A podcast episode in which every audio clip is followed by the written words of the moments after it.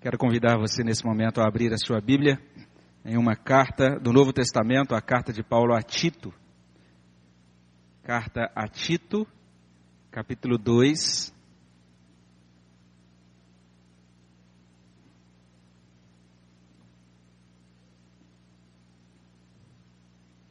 Nós vamos ler a partir do versículo 11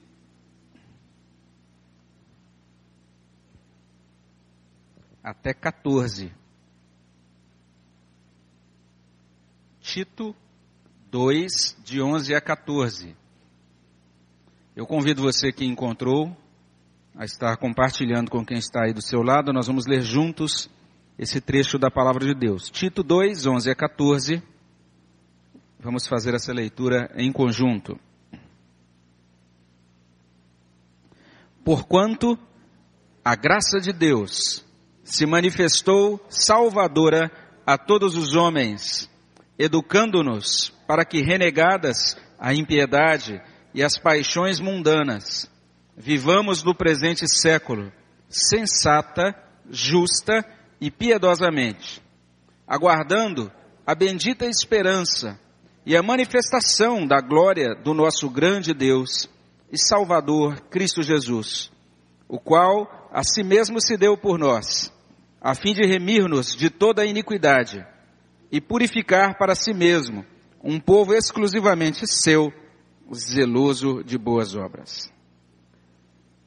Senhor bondoso, nós queremos louvar ao Senhor por esse dia, agradecer a Deus pela noite de ontem, pela oportunidade, ó Deus, que estamos tendo durante todo esse mês, desde o início do mês, de meditar no Natal, olhar, ó Deus, para o Senhor, para tudo aquilo que o Senhor tem feito dentro da história, olhar, ó Deus, também para tudo aquilo que o Senhor tem feito nos nossos corações, e abrir as nossas bocas, ó Deus, para proferir louvores, para reconhecer, ó Deus, a tua majestade, para reconhecer, Senhor Deus, que sem o Senhor não haveria a mínima esperança de salvação, mas o Senhor, de modo tão gracioso, com esta iniciativa livre, soberana, o Senhor decidiu nos amar,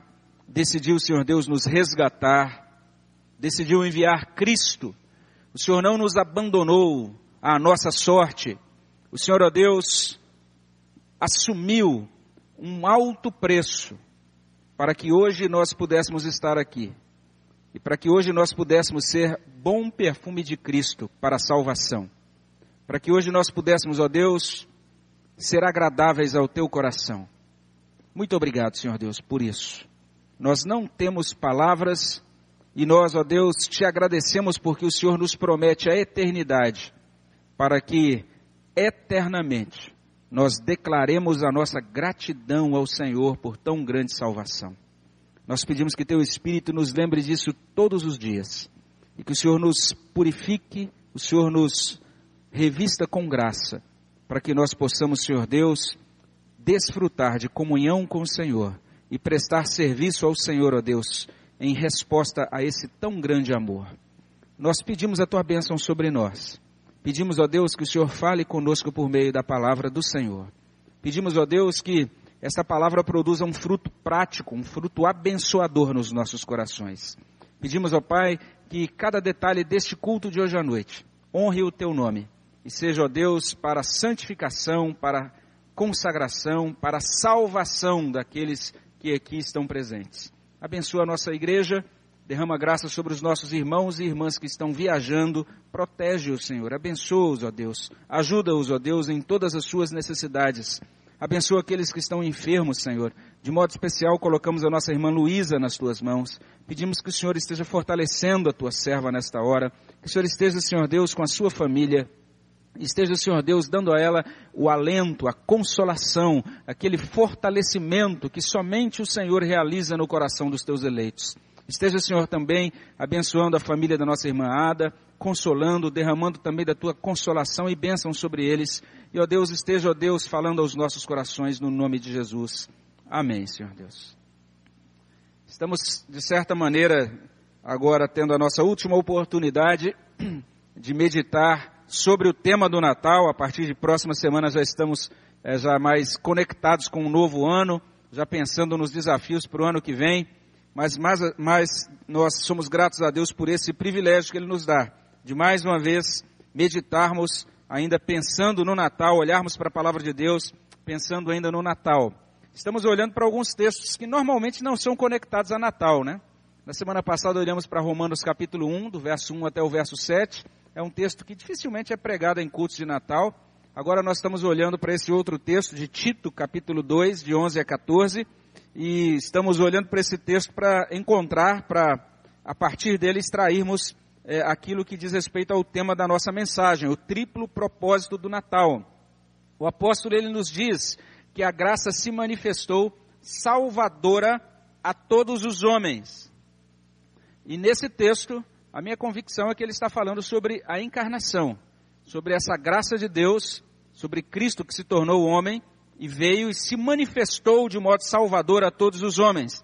Há pouco mais de dois mil anos, Jesus Cristo manifestou-se e a manifestação dele foi perceptível para todas aquelas pessoas que foram privilegiadas de, de encontrá-lo, né, de serem é, abençoadas com a sua presença é, física nesta terra.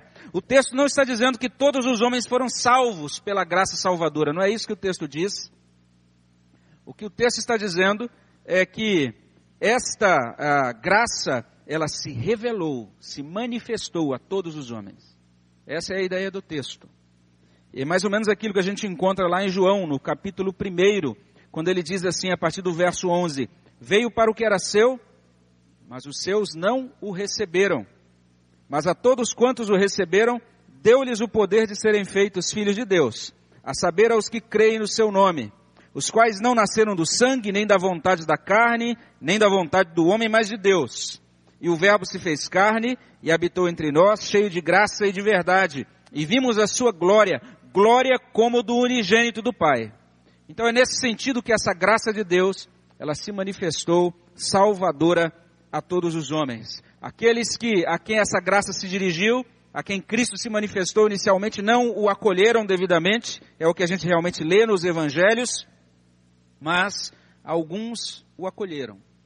E esses então que o acolheram, eles agora têm esse grande privilégio, eles foram feitos filhos de Deus. Esse é o quadro apresentado então.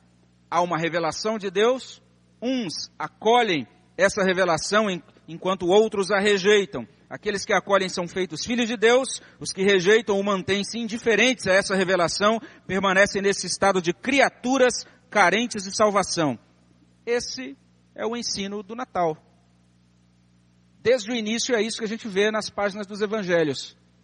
Já um bebê chegando, sendo acolhido por alguns, rejeitado por outros.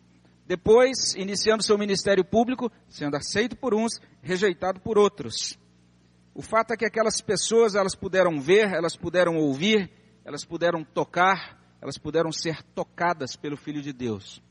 Quando João escreve a sua carta, lá no iníciozinho da sua, da sua primeira carta, ele vai dizer isso. Olha, eu vou escrever essas coisas acerca do verbo, aquilo que nós podemos ver, aquilo que nós podemos tocar, aquilo que nós podemos ouvir.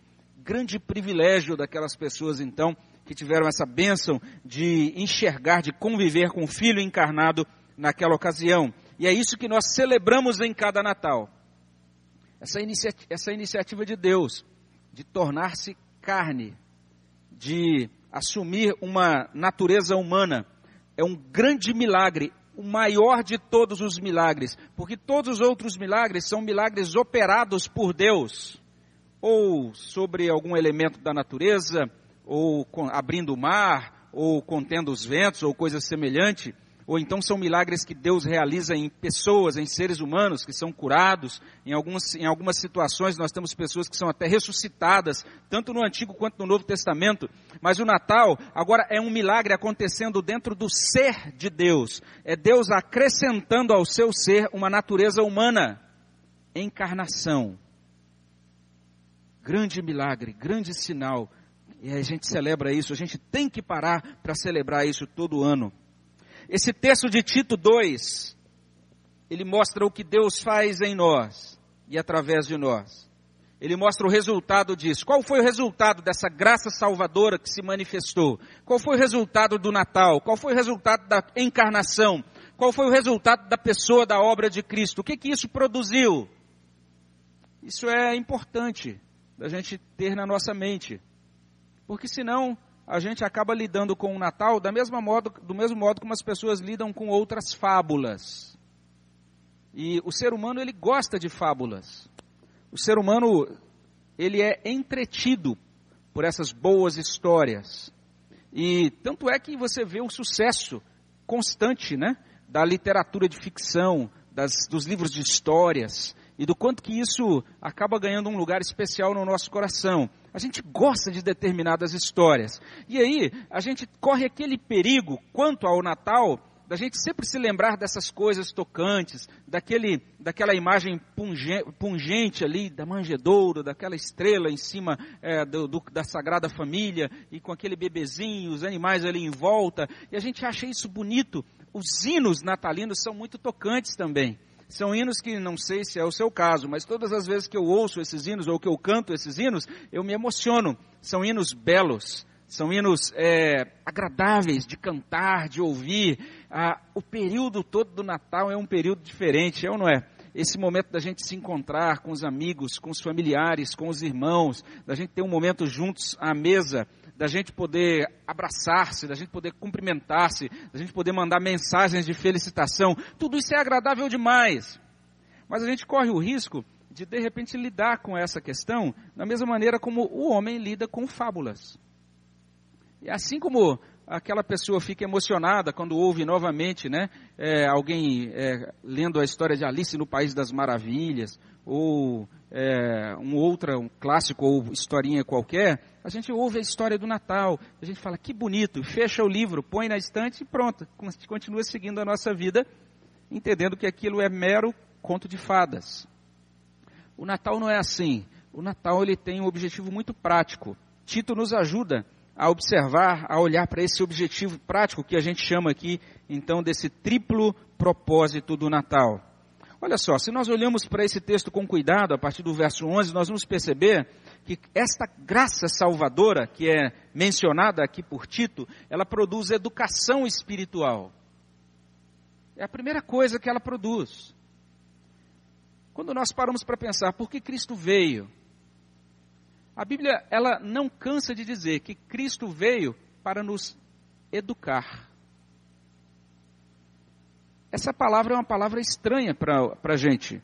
A gente normalmente hoje, quando usa a palavra educação, a gente pensa em educação é, do ponto de vista meramente secular. Mas a palavra de Deus diz assim: a graça de Deus se manifestou salvador a todos os homens. E aí diz assim o verso 12: educando-nos. E dependendo da tradução, pode ser um pouquinho diferente. Aqui, por exemplo, quem tem a revista e corrigida vai encontrar assim: ensinando-nos. Essa é a ideia.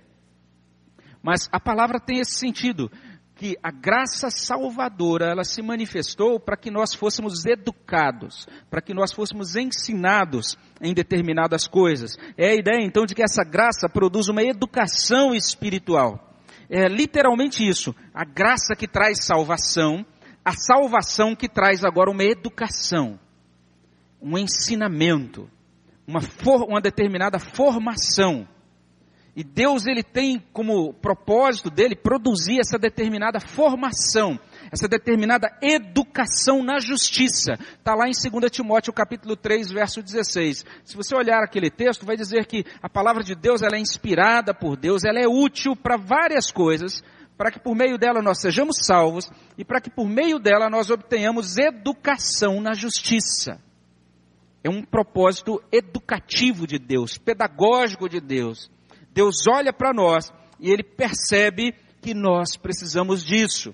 Ele olha para nós, como a gente leu aqui em Isaías capítulo 9, ele percebe que a terra está em trevas, que nós somos engolidos, engolfados agora em uma determinada condição, que exige que agora nós sejamos formatados, sejamos formados, sejamos reformados. De acordo com a Bíblia, então, o povo de Deus é povo salvo. Mas não é apenas isso. De acordo com a Bíblia, povo salvo equivale a povo educado. a graça de Deus se revelou salvadora, se manifestou salvadora a todos os homens, educando-nos, educando-nos. É aquilo que a gente poderia chamar de civilidade espiritual. É Deus trabalhando em nós para que nós deixemos a barbárie, deixemos a, a vida totalmente entregue às paixões, àquilo que nos impulsionava de maneira gutural, de maneira brutal, de maneira animalesca. E agora nós vamos sendo tratados e formatados por esse Deus e vamos adquirindo civilidade espiritual. Vamos sendo transformados dia após dia por Ele. O Senhor Jesus Cristo veio ao mundo para realizar isso. Isso é algo muito prático toda. E quando a gente olha o texto, a gente vai perceber esses dois lados da educação. Quando você pensa em educação, você, por exemplo, que já tem filhos, sabe do que eu estou falando. Se você não tem filhos, você certamente é filho e foi educado por alguém e você vai compreender bem o que eu estou falando.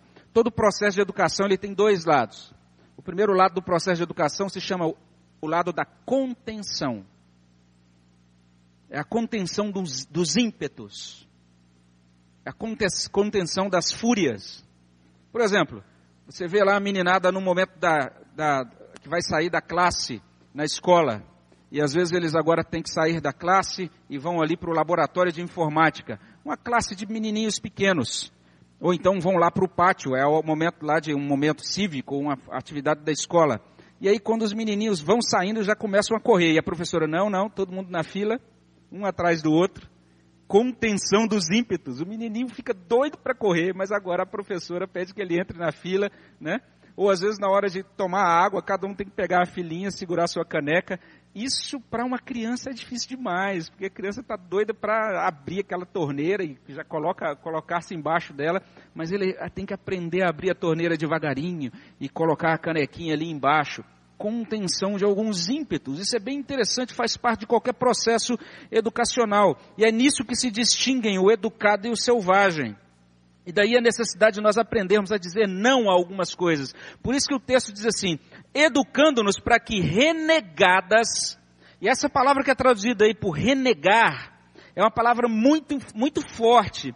Ela tem essa perspectiva, ela transmite essa ideia de abandonar determinadas coisas, dizer não a determinadas coisas, é negar qualquer relação de associação com alguém ou com determinada coisa. Literalmente elas trazem essa ideia de renunciar. Então lá na revista corrigida vai estar assim: nós agora estamos sendo ensinados para que a gente renuncie a algumas coisas. Lá na nova tradução da linguagem de hoje diz assim: nós somos ensinados, nós somos educados a fim de abandonarmos algumas coisas. Cristo veio ao mundo para que nós, por meio da graça salvadora, abandonássemos algumas coisas, deixássemos de lado algumas coisas. Então não, não se trata apenas de ficarmos emocionados e derramarmos lágrimas olhando para a manjedoura, mas agora trata-se de nós olharmos para dentro de nós e derramarmos lágrimas por algumas coisas que em nós entristecem o coração do nosso Deus e dizermos: agora, por causa da graça salvadora, uma vez que Cristo me visita e realiza essa obra em mim, agora eu preciso dizer não a algumas coisas que desagradam a Deus, eu preciso agora renunciar a algumas coisas. O Natal, na verdade, é uma grande mensagem de que veio o Redentor que provoca rupturas isso é dito já naquela palavra de Simeão, de Simeão ou de, quando ele é, quando a criança é trazida até ele, ele então ali ele diz, olha, essa criança, ela está sendo estabelecida para a ruína de muitos. E essa criança está estabelecida não apenas para trazer uma grande fraternidade ou união, mas para trazer divisão, para fazer com que algumas coisas sejam claramente definidas.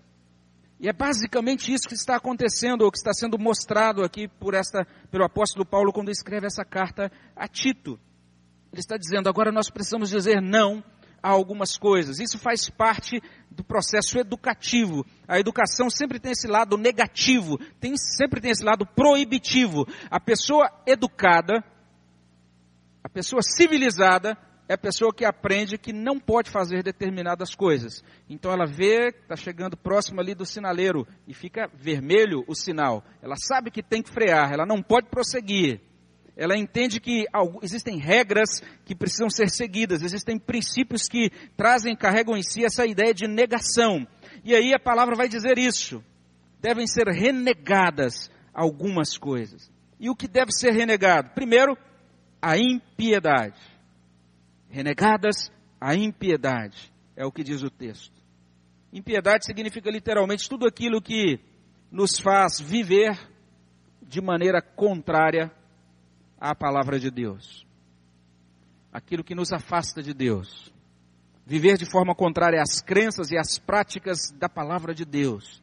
Isso é impiedade. Então, toda e qualquer coisa que me afaste da obediência à palavra de Deus, eu preciso renegar. Eu disse agora na semana passada para algumas pessoas com quem a gente estava tendo uma conversa informal, a gente falando exatamente sobre isso. Que dentro da, do Novo Testamento não existe essa ideia de, de cristão viciado. Cristão que ele é tomado por determinada compulsão e que jamais a abandona. A palavra de Deus, ela nos convoca a dizer não a determinadas coisas. E ponto, simples. Dizer, agora a graça se manifestou salvadora, para que eu possa re, é, renunciar, para que eu possa renegar a impiedade. Tudo aquilo que é contrário às crenças e práticas orientadas na palavra. Em segundo lugar, devem ser renegadas as paixões, e a gente tem essa ideia acentuada no finalzinho do versículo renegadas a impiedade e as paixões mundanas. A palavra usada aqui é muito forte, significa aquele desejo intenso de ter uma coisa ou de fazer uma coisa. Todos aqueles ímpetos, aquelas coisas que me arrebatam e que fazem com que eu deseje muito alguma coisa. Tudo aquilo que é formatado de acordo com o mundo e que, de certa maneira, arrebata o meu coração. Isso eu devo renegar. O Natal é a vinda do Filho de Deus é a manifestação da graça de Deus, a manifestação de Cristo, para que agora eu possa dizer não a determinadas coisas. Aquelas paixões que antes eram soberanas na minha vida, a impiedade que antes ditava as normas na minha vida. É isso que a educação faz no primeiro momento ela nos ajuda a conter ímpetos e fúrias, ela possui esse aspecto negativo ou proibitivo, mas não é só isso. Toda educação também possui um lado positivo, de você ensinar virtudes, de você ensinar aquilo que é necessário, você ensinar aquilo que é bom. E a gente tem de aprender então a ser e a fazer algumas coisas, esse é o aspecto positivo e exortativo da educação. Então o texto vai dizer isso, que a gente tem de saber viver no presente século, é o que diz aí educando-nos para que, renegadas a impiedade e as paixões mundanas, vivamos no presente século. A expressão que é traduzida por século aqui significa literalmente o sistema de crenças, as práticas, as ideias que, de certa maneira, estão presentes na sociedade que desconsidera Deus. Essa é a mesma palavra que a gente encontra em Romanos 12, verso 2, quando diz que a gente não deve se conformar a esse século. E aqui, como é que a gente vive então nesse século? Como é que a gente caminha nesse mundo? Como é que a gente então deve transitar por essa existência? Primeiramente com sensatez. Nós temos que aprender a viver de maneira sensata. Vivamos no presente século sensatamente. Basicamente é essa a ideia. Essa palavra a ideia, transmite a noção de sobriedade. Caminhar com sobriedade, ser sóbrio, ser moderado. Ela aponta para uma questão muito importante da nossa vida, que é a saúde mental é o equilíbrio mental e emocional. Como é que nós podemos viver? Deus revelou-se de forma salvadora para nos dar saúde mental, para nos ajudar a encarar as coisas com mais serenidade, para nos ajudar a ser mais moderados, para nos auxiliar a administrar melhor as nossas emoções foi para isso que Cristo veio. Nós agora devemos viver nesse mundo de maneira sensata, como pessoas equilibradas, como pessoas que possuem um centro agora emocional, espiritual. Não é só isso. Como é que a gente deve viver nesse século fazendo o que é certo, de forma justa, é o que diz o texto. Vivamos no presente século sensata e também justamente, é o que diz a palavra de Deus. A nova tradução na linguagem de hoje traz assim: façamos aquilo que é correto. Essa é a ideia do texto. Como é que a gente deve viver piedosa, uh, viver nesse presente século? O texto diz piedosamente. Nós devemos então viver no presente século sensata, justa e piedosamente. E aqui mais uma palavra preciosa. É viver em perfeito equilíbrio entre crença e prática. É demonstrar uma devoção verdadeira a Deus. É quando você canta, por exemplo, Eu te amo, ó Deus, você amá-lo de fato. Quando você disser no seu cântico assim, Senhor, eu te adoro mais do que tudo, você de fato adorá-lo mais do que tudo. Você ter uma consistência entre a tua fala, a tua crença, tua, a, o teu comportamento, é nós caminharmos de maneira consistente com aquilo que a gente diz que crê.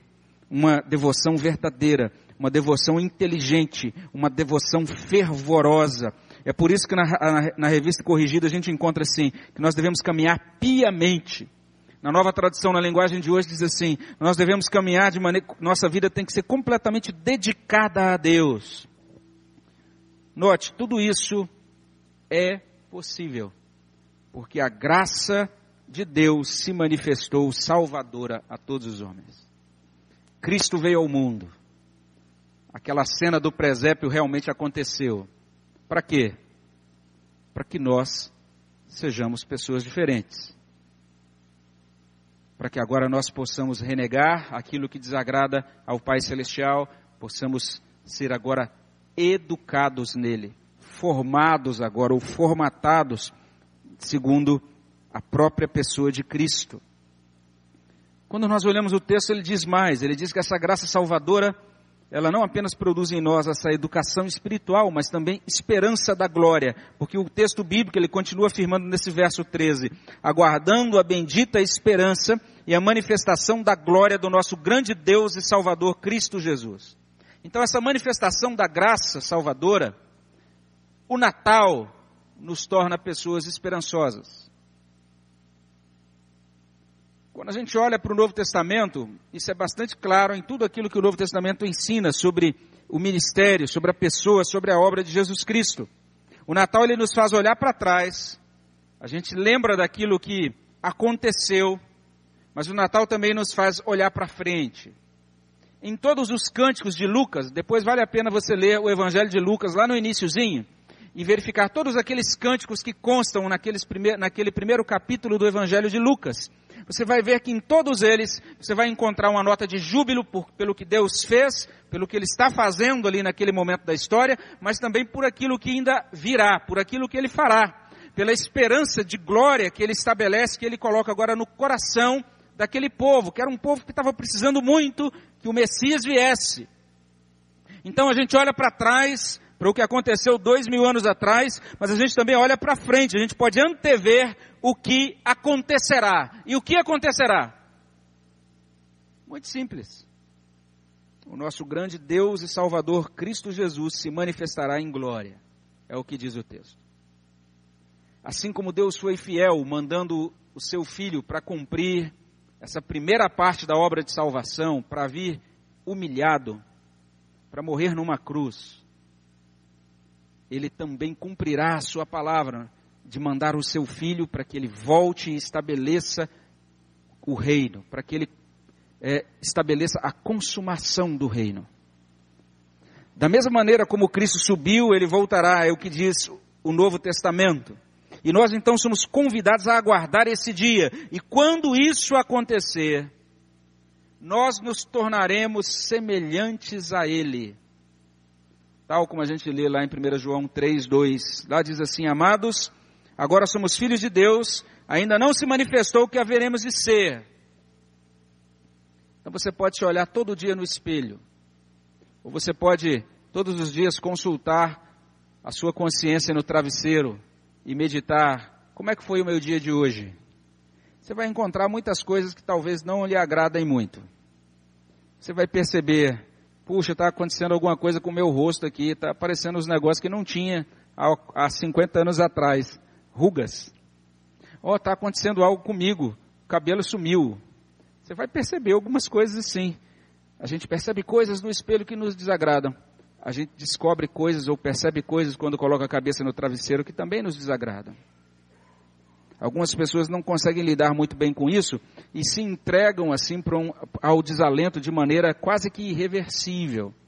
Algumas assumem culpas terríveis e não conseguem lidar com o peso da vida porque não compreenderam bem ainda o que é o Evangelho, o que é a graça de Deus que se manifestou em Cristo Jesus. Mas quando nós pensamos nessa graça de Deus que se manifestou, a gente percebe que ela gera em nós agora uma saudável expectativa, isso que é chamado de bendita esperança. A gente aguarda agora essa manifestação da glória do nosso grande Deus e Salvador Jesus Cristo, porque nós seremos semelhantes a Ele. E quando nós então temos essa perspectiva, nós então remoemos o dia, repassamos o dia e dizemos: puxa, infelizmente foi assim mesmo mas é porque eu ainda não sou como eu haverei de ser. E você pode se olhar no espelho e dizer: Eu não sou ainda como eu haverei de ser. Mas no dia da manifestação da glória do Redentor, eu haverei de ser como Ele é. Que maravilhosa essa revelação do Novo Testamento. E, eu, e, e, e isso, é, o que é que isso nos diz? Isso nos diz que o Natal, que é essa vinda do nosso Redentor Jesus Cristo em carne, esta vinda de Cristo no Natal deflagrou um processo de cura da humanidade. Isaías 53 nos fala alguma coisa sobre isso. Ele foi traspassado pelas nossas transgressões, moído pelas nossas iniquidades. O castigo que nos traz a paz estava sobre ele, e pelas suas pisaduras fomos sarados. Haverá o dia então que tudo aquilo que existe em nós, na nossa alma, e que não apenas desagrada a Deus, mas às vezes também nos deixa bastante entristecidos, tudo isso será retirado. Haverá o dia em que nós seremos plenamente sarados, estabelecidos em glória, à semelhança de Cristo. E é por isso que Paulo, quando escreve aos Colossenses, ele diz assim, lá no capítulo 1, verso 27, aos quais Deus quis dar a conhecer qual seja a riqueza da glória desse mistério entre os gentios, isto é, Cristo em vós, a esperança da glória. Então nós entendemos que o Natal, ele aponta para Cristo que veio, e ele nos faz pensar em Cristo que volta. O Cristo que haverá de estabelecer o reino dele. E esse Deus, ao mesmo tempo que foi fiel, e ele fez uma poderosa intervenção dentro da história, para que Cristo viesse pela primeira vez, ele fará poderosa intervenção dentro da história, na segunda vinda do nosso Redentor. Mas não é só isso. Quando nós olhamos para Tito capítulo 2, de, 1, de 11 a 14, nós temos que considerar também que essa graça salvadora em nós produz então uma vida transformada e também uma vida consagrada. A partir do verso 13, diz assim que a gente aguarda então essa bendita esperança, a manifestação da glória do nosso Deus. E lá no verso 14 a gente lê assim: o qual a si mesmo, falando de Jesus Cristo, a si mesmo se deu por nós, a fim de remir-nos, e ele continua dizendo, remir-nos de toda iniquidade e purificar para si mesmo um povo exclusivamente seu, zeloso de boas obras. O que é que Cristo veio realizar no Natal? A primeira ideia do texto aqui, nesse verso 14, é que ele veio realizar remissão. A palavra que é traduzida aqui por é, remir-nos é uma palavra bem interessante no Novo Testamento, significa literalmente liberar, libertar, tem essa, ela contém essa analogia implícita, né, de, desse processo de libertar um escravo. Ela traz então essa ideia de livrar. É isso que a gente encontra na tradução da nova tradução da linguagem de hoje. Livrar. Cristo veio nos livrar, Ele veio nos libertar, nos liberar. Nos liberar de quê? De toda iniquidade. Outras traduções trazem assim: Ele veio nos livrar de toda maldade. Porque a palavra que está aí no original é a palavra anomia. É a palavra que significa literalmente uma vida sem lei. Sem Cristo, nós vivíamos como pessoas sem lei. Sem a graça salvadora, nós não dávamos, não dávamos, não, não tínhamos o mínimo respeito e não tínhamos a mínima consideração e não conseguíamos obedecer a nenhuma lei de Deus. Ainda que talvez disséssemos que essa lei é agradável a nós, é interessante, uma lei perfeita, como Paulo diz quando escreve aos Romanos, mas nós vivíamos presos pela anomia, por um comportamento que revela total desrespeito pelas leis ou regulamentos.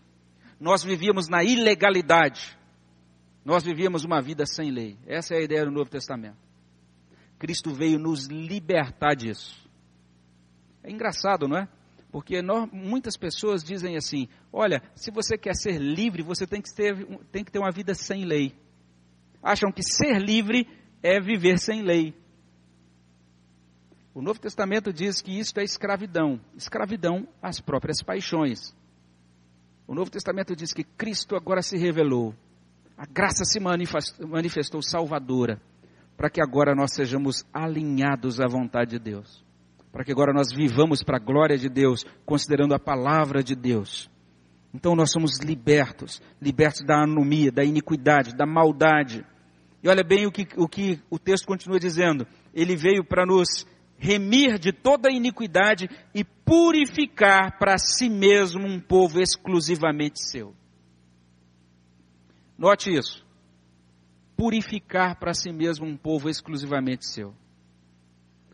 Purificação fundamental na comunhão com Deus, purificação que precede qualquer possibilidade de frutificação. Não há frutificação, não há serviço, grande, a grande verdade é: não há sequer comunhão sem purificação. Sem que nós sejamos lavados no sangue do Cordeiro, esse culto que estamos prestando aqui diante de Deus não é aceito por Ele. Esse é o grande ensino, se você der uma lida depois no livro de Levítico, a partir do capítulo 1 até o capítulo 7. É um extenso trecho daquele livro de Levítico, você vai perceber em todos a, a, a, descrição de todos os sacrifícios do Antigo Testamento, todos eles exigindo purificação. Você vai perceber em todas as cerimônias rituais do tabernáculo essa ênfase na purificação, porque sem purificação não há comunhão. Sem purificação não há consciência limpa para que a gente possa trabalhar com alegria no reino de Deus. Sem purificação não há consciência limpa para que a gente esteja diante de Deus até mesmo para termos intimidade com Ele na oração, para podermos, diante de Deus, ter intimidade com Ele na adoração.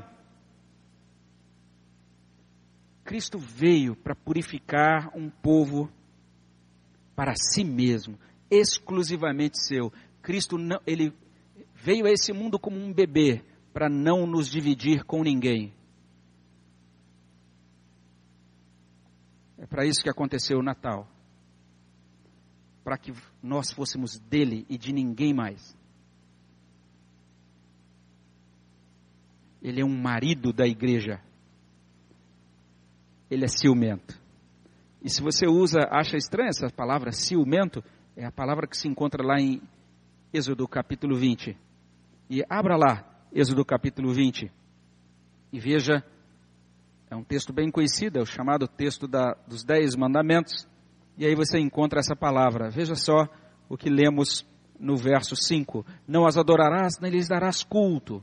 E por que isso? Porque não devemos adorar nenhum outro Deus ou nenhuma outra imagem. A resposta está no próprio texto. Porque eu sou o Senhor teu Deus, Deus zeloso. Essa palavra que é traduzida por zeloso podia ser traduzida literalmente assim: Eu sou o Deus ciumento.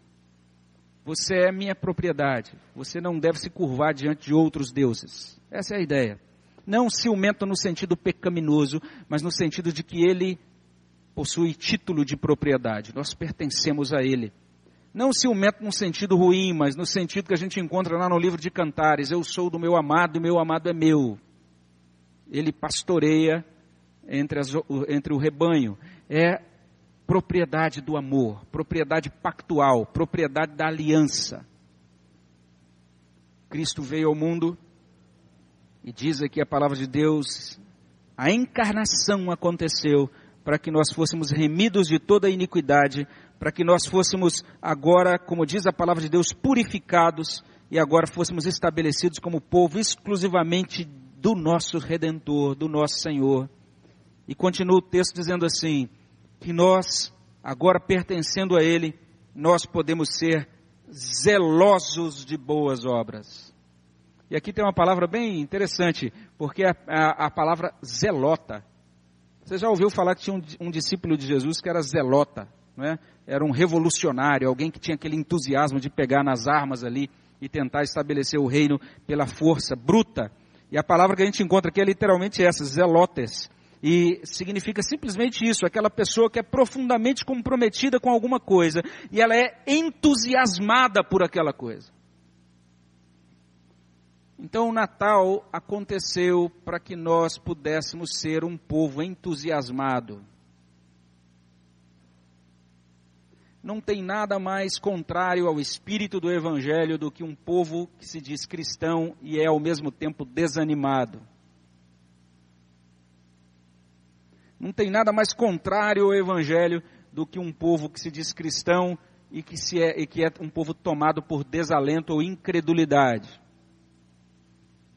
Por isso que a Bíblia vai ser cheia dessas ênfases, né? Servir ao Senhor com alegria. Paulo vai escrever aos filipenses dizendo, alegrai-vos no Senhor, isso é segurança para vossas almas. Povo entusiasmado, zeloso. Zeloso de quê? de coisas boas, de boas obras. Zeloso para fazer o que é certo, zeloso para fazer o bem, zeloso para cooperar, zeloso para colaborar, zeloso para amar, zeloso para fazer conexão de oração, zeloso para contribuir, zeloso para praticar aquilo que a palavra de Deus estabelece como padrão agora da nova aliança. Então Cristo nasceu para nos dar entusiasmo e nos dar compromisso. Compromisso com o reino dele, compromisso com ele. É por isso que a graça salvadora em nós, ela produz vida transformada e vida consagrada. Essa carta de Paulo a Tito, ela nos diz então essas três coisas muito simples. A graça salvadora em nós produz educação espiritual, produz esperança da glória e produz vida transformada e consagrada. Nós estamos então terminando essas meditações sobre o Natal, podendo responder à seguinte questão: afinal de contas, por que o Natal? Por que Deus mandar Jesus? É porque Deus olhou para nós e percebeu, puxa, como eles são esquisitos. Precisam ser educados. como eles são confusos, precisam de direção. Como eles são pecadores, precisam de perdão, purificação, santificação. Como eles estão realmente perdidos, precisam de salvação. E aquele povo que, aquele povo que estava em trevas, Deus então revelou a sua, a sua luz, a luz do seu próprio filho vindo ao mundo. E é impressionante isso. Deus vendo esse povo desse jeitinho, ele decidiu amar, ele decidiu doar-se. Ele tomou a iniciativa de vir até nós para nos educar. Se você é pai, você sabe o que eu estou falando. Como é difícil educar filho. Como é difícil. As pessoas hoje estão assumindo algumas coisas, né? estão, estão terceirizando até o máximo esse processo, contratando a supernânea ou fazendo alguma coisa assim, porque é difícil educar. Eu fico impressionado com a paciência de Deus no trato para conosco. Essa paciência de ser o nosso gracioso educador.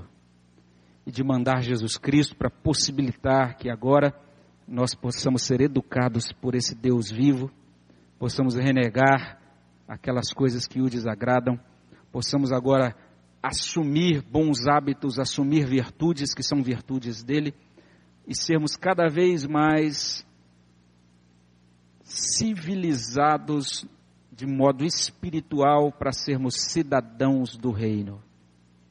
E esses então que têm essa confiança nele, e que se entregam a Ele nesse processo de educação, considerando-o como o supremo mestre, como aquele que é a sabedoria, esses então contam com essa esperança, preciosa esperança da glória. Vamos orar ao nosso Deus.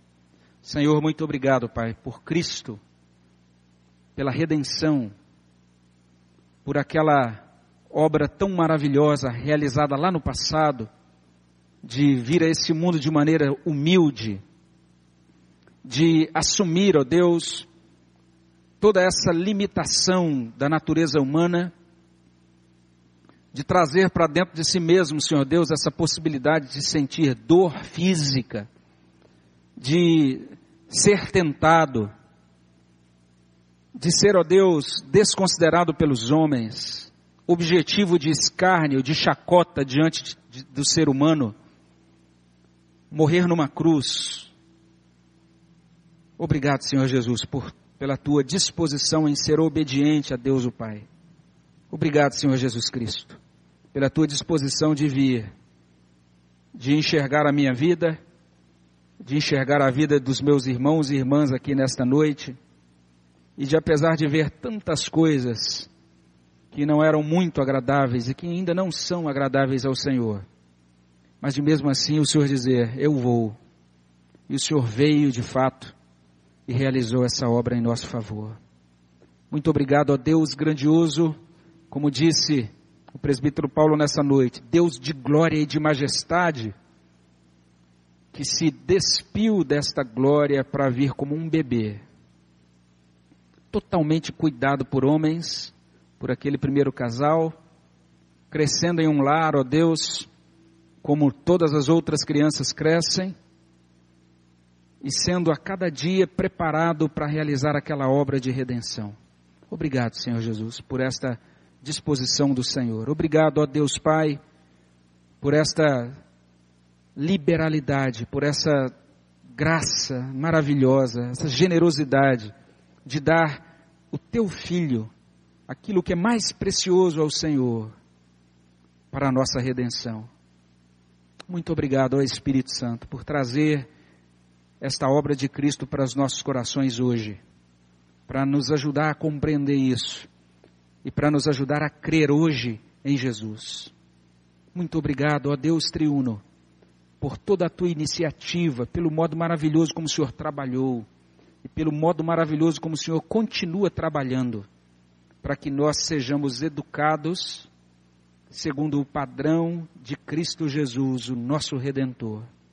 E nós pedimos que o Senhor nos abençoe, para que nós possamos caminhar nesta, neste século, da maneira que é orientada por esse texto da tua palavra. Para que assim, ó Deus, nós possamos confirmar dia após dia que para nós o Natal não é uma fábula, que nós cremos e vivemos à luz dessa fé de tudo aquilo que o Senhor nos revela em todos esses textos que falam sobre o Natal. É o que nós pedimos, é o que nós agradecemos.